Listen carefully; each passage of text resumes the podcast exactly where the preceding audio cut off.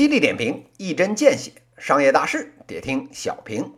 欢迎大家收听小平，我是小云老师。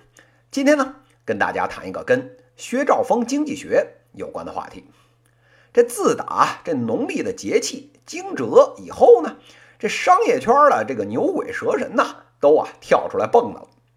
小云老师啊，这恨不得一天一期的节目，又回到了年前那种根本啊来不及说的这个状态了。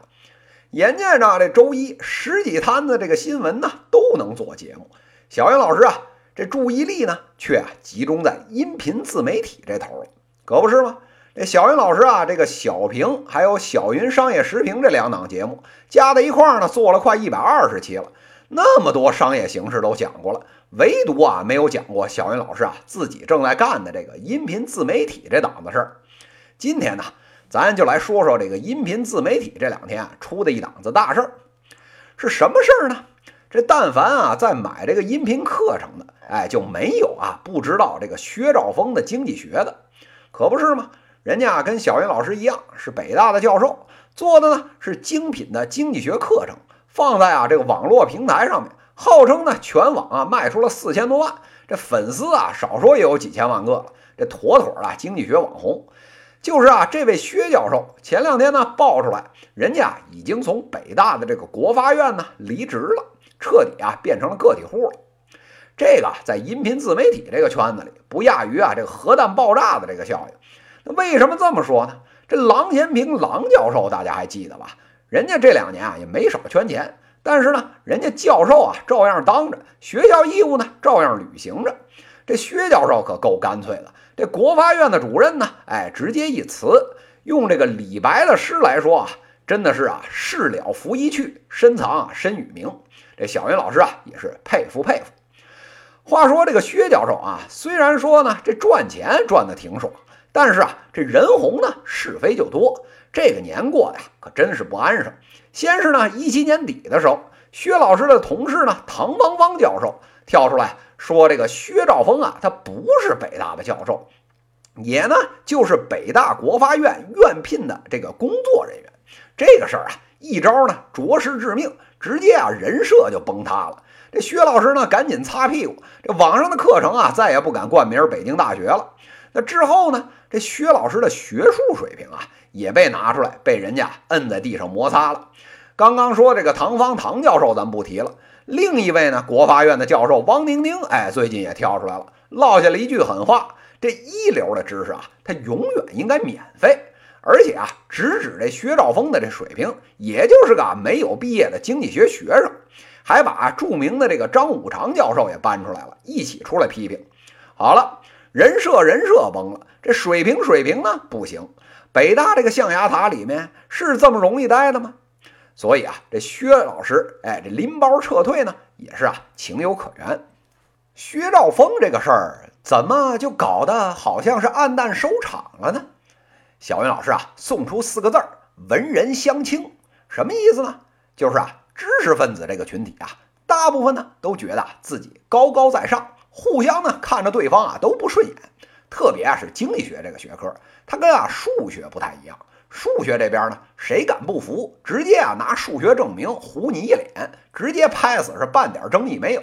但是啊，经济学它不是，很多时候呢有大量说理的成分，而且啊几乎每一个经济学的结论呢都能啊找到反例。那好了，公说公有理，婆说婆有理，那到底谁有理？一般老百姓谁能分得清楚啊？哎，唠到最后啊，可不就是谁声音大，谁有名儿听谁的吗？薛老师这个课啊，教的到底是几流的经济学？小云老师呢，不是这个领域的，不敢胡说。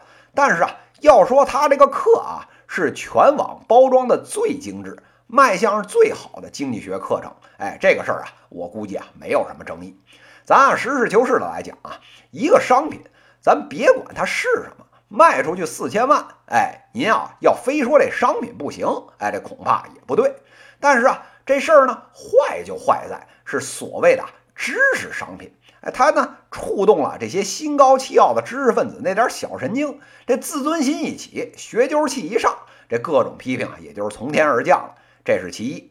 这文人相轻的另外一个方面呢，哎，就在于啊，人薛兆丰呢赚上钱了。这四千万啊，虽然呢跟王健林还有马云爸爸那个比不了，但是啊，对于广大这个穷酸的知识分子来说，这呀就是天大的一笔横财了。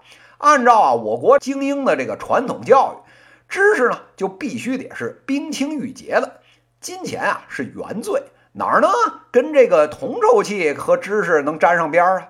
哪怕是穷死啊，也得啊这个回字儿的这种四种写法给掰扯清楚。但是啊，如今这生活成本高企，又有哪个知识分子能够真正的免俗呢？